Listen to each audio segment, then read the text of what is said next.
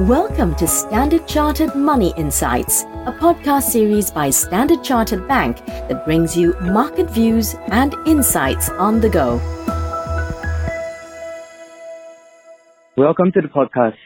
I am DJ Cheong, investment strategist, and on this episode of the podcast, we'll be discussing the implications of the recent surge in US Treasury yields on a number of asset classes.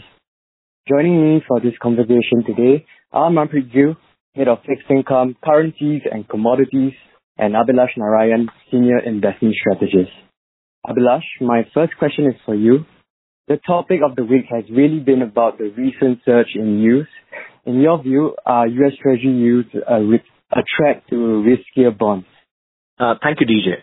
And yes, I mean, we have seen 10-year uh, Treasury yields increase by nearly 0.4% since start of the year, to about 1.3% right now, uh, as markets have brought forward the expected the expected end date of easy Fed policy amid improving growth and inflation expectations.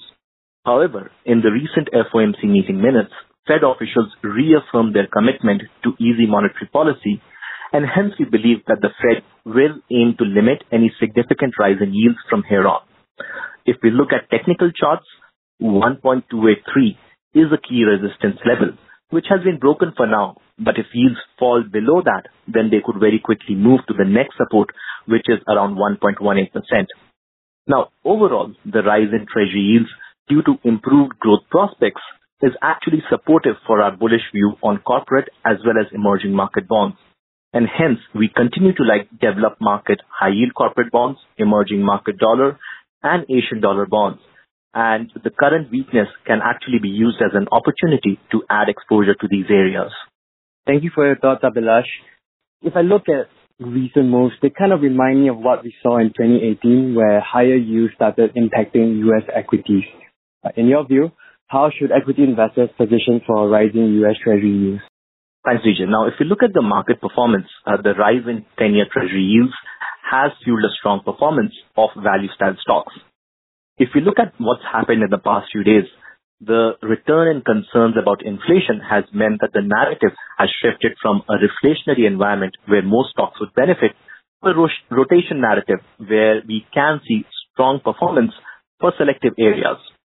Additionally, if we look at the slowdown in market volumes, which indicates lack of fresh liquidity, uh, that would indicate that a rotation from growth into value stocks is becoming more likely.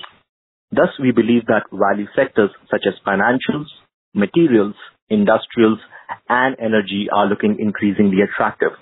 Now, of course, these are the sectors that suffered biggest decline in earnings in 2020, but we think are likely to deliver the biggest rebound in earnings in 2021.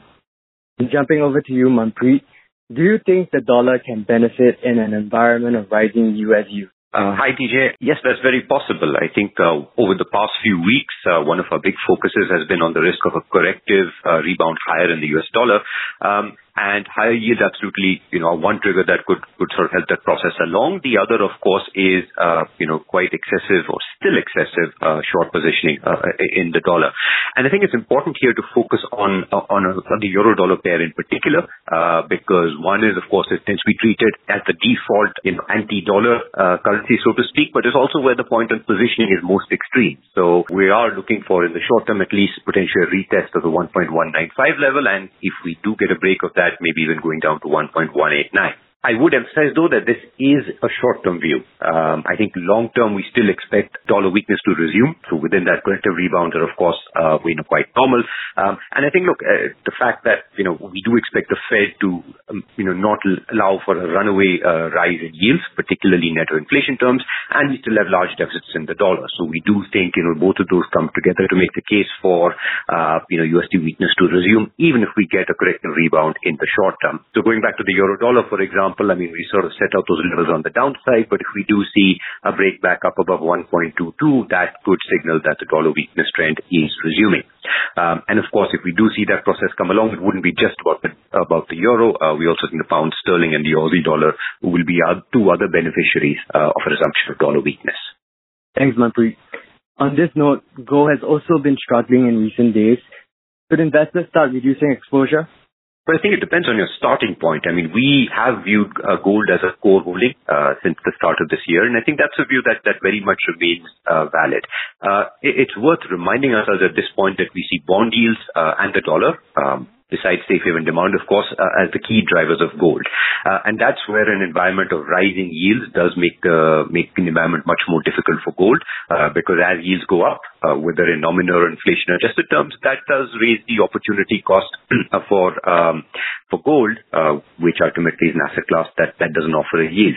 Now, we do expect a limit to that, uh, if you know the again if the Fed sort of prevents a runaway rise in yields, uh, but we do find it difficult to make a case that you know falling bond yields will be a driver gold from here. Instead, we'd go back to focusing on the resumption of long-term dollar weakness because we do think, uh, you know, looking beyond any corrective bounce, that could pick up the baiting uh, and drive further absolute gains in gold. Uh, but of course, that you know may not be something that comes immediately, particularly as near-term technicals for gold do look a little bit weak.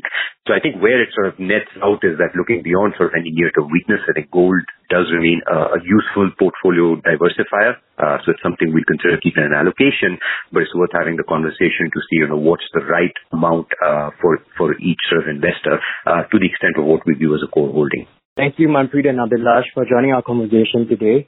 That is all the time we have for this episode of Standard Chartered Money Insight. If you would like to learn more or read our publications, please go to marketinsights at sc.com.